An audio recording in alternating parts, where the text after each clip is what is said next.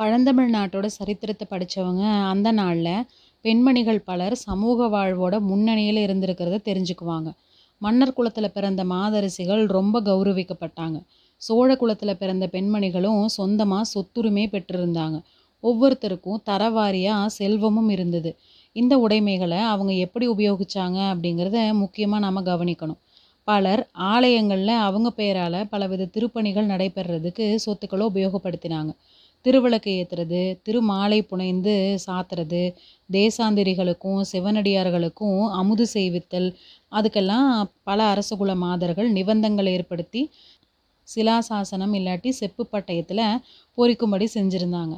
அரண்மனை பெண்டிர் ஆலய திருப்பணி செய்கிறது அப்படிங்கிறது அந்த நாளில் பொது வழக்காக இருந்திருக்க, சுந்தர சோழருடைய அருமை புதல்வி குந்தவை பிராட்டி மட்டும் வேறொரு வகை அறத்துக்கு தன்னோட சொத்துக்களை பயன்படுத்தினார். நோய்பட்டிருந்த தன் தந்தையோட நிலையை கண்டு மனசு இறங்கியதனால்தானோ என்னமோ அவருக்கு நாடெல்லாம் தர்ம வைத்திய சாலைகளை நிறுவனம் அப்படிங்கிற ஆர்வம் உண்டாச்சு. பழையாறையில் பராந்தக சக்கரவர்த்தியோட பெயரால் ஒரு ஆதுர சாலை ஏற்படுத்தி இருந்ததை முன்னமே பார்த்தோம். அது மாதிரியே தஞ்சையில் தன் தந்தையின் பெயரால் ஆதுர சாலை அமைப்பதற்கு குந்தவை தேவி ஏற்பாடு செஞ்சுருந்தாங்க. இந்த விஜயதசமி தினத்தில் அந்த ஆதுர சாலையை ஆரம்பிக்கிறதுக்கும் அதற்குரிய சாசனங்களை எழுதி கொடுக்கறதுக்கும் ஏற்பாடாக இருந்தது. தஞ்சை கோட்டைக்கு வெளியே உள்ள புறம்பாடியில் பெருமாள் கோயிலுக்கு எதிர்பட்ட கருட மண்டபத்தில் சுந்தர சோழ ஆதுர சாலையோட ஆரம்ப வைபவம் நடந்துச்சு. திருமால் காக்கும் தெய்வம் அப்படிங்கிறதுனாலையும் கருடாழ்வார் அமுதம் கொண்டு வந்தவர் அப்படிங்கிறதுனாலையும் விஷ்ணு கோயிலை ஒட்டிய கருட மண்டபத்தில் குந்தவை பிராட்டி ஆதுர சாலையை ஏற்படுத்திக்கிட்டு வந்தாங்க. இந்த வைபவத்துக்காக தஞ்சை நகர மக்களும் அக்கம்பக்கத்து கிராமவாசிகளும் கணக்கில்லாமல் கூடியிருந்தாங்க. ஆண்களும் பெண்களும் குழந்தைகளும் அலங்கார ஆடை ஆபரணங்கள் எல்லாம் போட்டுக்கிட்டு கோலாகலமாக திரண்டு வந்திருந்தாங்க. சோழ சக்கரவர்த்தியுடைய அமைச்சர்களும் பெருந்தர சிறுதர அதிகாரிகளும் சிலாசாசனம் பொறிக்கிற கல் தச்சர்களும் செப்பு பட்டயம் எழுதுகிற விஸ்வகர்மாக்களும் அரண்மனை பணியாளர்களும் ஏராளமாக வந்து கூடியிருந்தாங்க. தாரை தப்பட்டை முதலான வாத்தியங்களை 8 திசையும் நடுங்கும்படி முழங்கி கொண்டு வேளக்கார படையினர் வந்தாங்க. தஞ்சை கோட்டையோட காவல்படை வீரர்கள் வாள்களையும் வேல்களையும் சுழற்றிட்டு டனார் டனார் அப்படின்னு சத்தப்படுத்திக்கிட்டு வந்தாங்க. பழுவேட்டரையர்கள் 2 பேரும் யானை மேலே ஏறி கம்பீரமாக வந்தாங்க. இளவரசர் மதுராந்தகர் வெள்ளைப்புறவி மேலே ஏறி உட்கார தெரியாமல் உட்காந்துக்கிட்டு தவிச்சுக்கிட்டு வந்து சேர்ந்தார். இளவரசி குந்தவை பிராட்டியும் அவரோட தோழிகளும் முதிய அரண்மனை பெண்கள் சில பேரும் பல்லக்கில் ஏறி வந்தாங்க. இன்னொரு பக்கம் இருந்து பழுவூர் இளையராணி நந்தினியோட பனை இலச்சினை கொண்ட தந்த பல்லக்கும் வந்துச்சு. அரண்மனை பெண்களுக்கு அப்படின்னு ஏற்படுத்தியிருந்த நீலப்பட்டு விதானமிட்ட இடத்துல குந்தவை தேவியும் பழுவூர் ராணியும் மற்ற பெண்களும் வந்து உட்கார்றாங்க. அதுக்கப்புறம் பெரிய பழுவேட்டரையர் சமிகை செய்கிறாரு. அதுக்கப்புறம் வைபவம் ஆரம்பமாகுது. முதல்ல ஓதுவா மூர்த்திகள் 2 பேர் மந்திரமாவது நீர் அப்படிங்கிற தேவார பதிகத்தை பாடுறாங்க.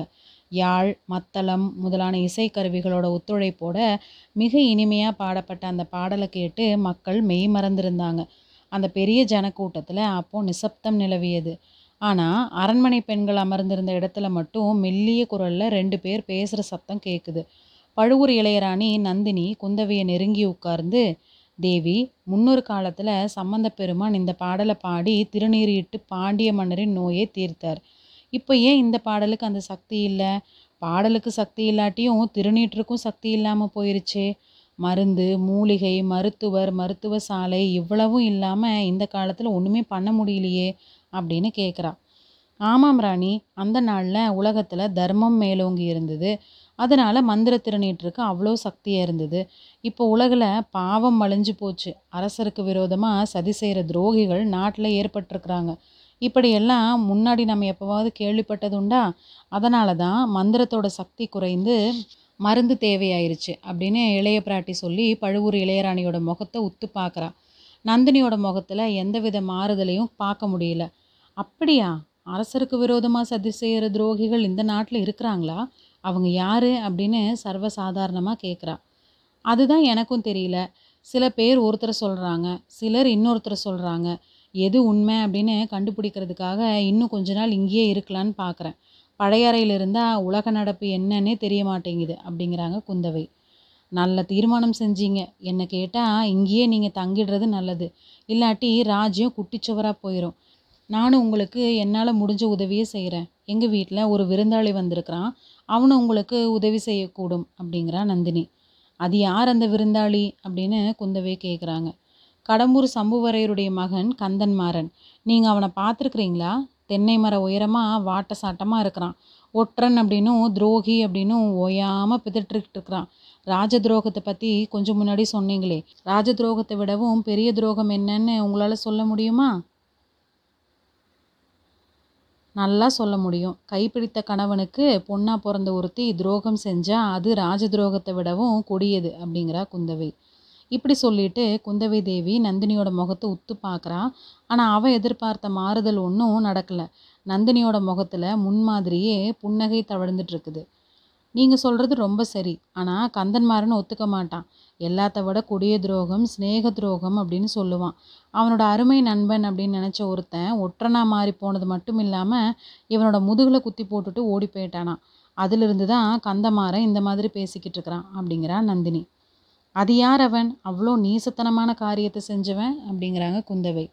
யாரோ வந்தியத்தேவனா தொண்டை நாட்டில் திருவள்ளம் அப்படிங்கிற ஊரில் முன்னாடி அரசு புரிந்த வானர் குலத்தை சேர்ந்தவனா? நீங்கள் கேள்விப்பட்டிருக்கிறீங்களா?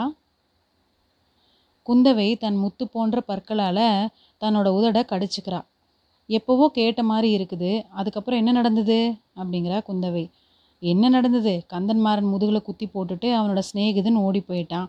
அந்த ஒற்றனை பிடிச்சி வர்றதுக்கு என் மைத்துனர் ஆட்கள் அனுப்பியிருக்கிறதா தெரிஞ்சுக்கிட்டேன். அவன் ஒற்றன் அப்படிங்கிறது எப்படி நிச்சயமாக தெரியும் அப்படிங்கிறா குந்தவை.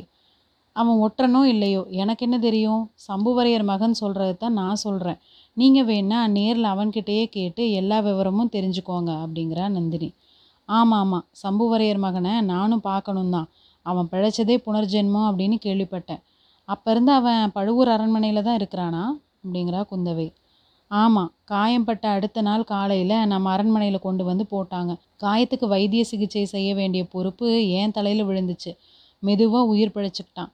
ஆனால் காயம் இன்னும் முழுசாக ஆறலை. நீங்கள் பக்கத்துலேருந்து பராமரித்து கூட இன்னும் முழுசாக குணமாகலையா? ஆச்சரியந்தான். இருக்கட்டும் ராணி, நான் அவசியம் வந்து அவனை பார்க்குறேன். சம்புவரையர் குலம் நேற்று முந்தானால் ஏற்பட்டதா? பராந்தக சக்கரவர்த்தி காலத்திலிருந்து வீரப்புகழ் பெற்ற குலம் அல்லவா அப்படிங்கிறா குந்தவை. அதனால தான் நானும் சொன்னேன், கந்தன்மாரனை பார்க்குறதுக்காகவாது எங்களோட ஏழை அரண்மனைக்கு நீங்கள் வருவீங்கள்ல அப்படிங்கிறா நந்தினி. இதுக்குள்ளே தேவார பாடல் முடிஞ்சு தான சாசன வாசிப்பு ஆரம்பமாயிருச்சு. முதல்ல சுந்தர சோழ சக்கரவர்த்தியோட திருமுகம் படிக்கப்பட்டது. நமது திருமகளார் குந்தவை பிராட்டிக்கு நாம் சர்வ மானியமாக கொடுத்திருந்த நல்லூர் மங்களம் கிராமத்தின் வருமானம் முழுவதும் இளைய பிராட்டியார் தஞ்சை புறம்பாடி ஆதுரசாலைக்கு அளிக்க உவந்திருப்பதால் அந்த ஊர் நன்செய் புன்செய் நிலங்கள் யாவற்றையும் இறையிலி நிலமாக செய்திருக்கிறோம் அப்படின்னு அந்த ஓலையில் சக்கரவர்த்தி தெரியப்படுத்தியிருந்தார். திருமந்திர ஓலை நாயகர் அதை படித்ததுக்கப்புறம் தனாதிகாரி பெரிய பழுவேட்டரையர்கிட்ட கொடுக்குறார். பழுவேட்டரையர் அதை 2 கைகளாலும் பெற்று கண்களில் ஒற்றிக்கிறார். அதுக்கப்புறம் கணக்காயர்கிட்ட கொடுத்து கணக்கில் பதிய வச்சுக்க சொல்லி சொல்கிறார். அதுக்கப்புறம் குந்தவை பிராட்டியோட தான சிலாசனம் படிக்கப்பட்டது. மேற்கூறிய கிராமத்து சர்வ மானிய நிலங்களை அந்த ஊர் விவசாயிகளே சகல உரிமைகளுடன் அனுபவித்து கொண்டு தஞ்சாவூர் சுந்தர சோழ ஆதுரசாலை வைத்தியருக்கு ஆண்டு ஒன்றுக்கு 200 களம் நெல்லும் ஆதுரசாலையில் சிகிச்சை பெறும் நோயாளிகளுக்காக தினந்தோறும் 50 படி பசும்பாலும் 5 படி ஆட்டுப்பாலும் 100 இளநீரும் அனுப்ப வேண்டியது அப்படின்னு கருங்கல்ல செதுக்கப்பட்டிருந்தது. எழுதியவன் பேரும் எழுதியதை மேற்பார்வை செய்த அதிகாரியோட பேரும் அதில் விவரமாக பொறிக்கப்பட்டிருந்தது. அந்த சிலாசாசனத்தை படித்ததுக்கப்புறமா அங்கிருந்த வைபவத்துக்காக வந்திருந்த நல்லூர் மங்கள கிராம தலைவர்கள்கிட்ட ஒப்படைச்சிட்டாங்க. கிராம தலைவர்கள் சாசனக்கல்லை பயபக்தியோடு வாங்கிக்கிட்டு பக்கத்தில் நின்ற யானை மீது ஏற்றுறாங்க. அப்போது மதுரை கொண்ட கோ ராஜகேசரி சுந்தர சோழ சக்கரவர்த்தி வாழ்க அப்படின்னு 1000 குரல்களில் எழுந்த ஒளி 8 திசையும் பரவுச்சு. அந்த குரல் ஒளியோட பூட்டியிட்டுக்கிட்டு 100 அறப்பறைகளோட முழக்கம் எழுந்து வானை அளாவியது. அதுக்கப்புறம் வரிசை கிரமமாக இளைய பிராட்டி குந்தவை தேவி வாழ்க, வீரபாண்டியன் தலை கொண்ட வீராதி வீரர் ஆதித்த கரிகாலர் வாழ்க, ஈழம் கொண்ட இளவரசர் அருள்மொழிவர்மர் வாழ்க, சிவஞான கண்டராதித்தரின் தவப்புதல்வர் மதுராந்தக தேவர் வாழ்க அப்படின்னு எல்லாம் கோஷங்களும் பிரதிகோஷங்களும் எழுது.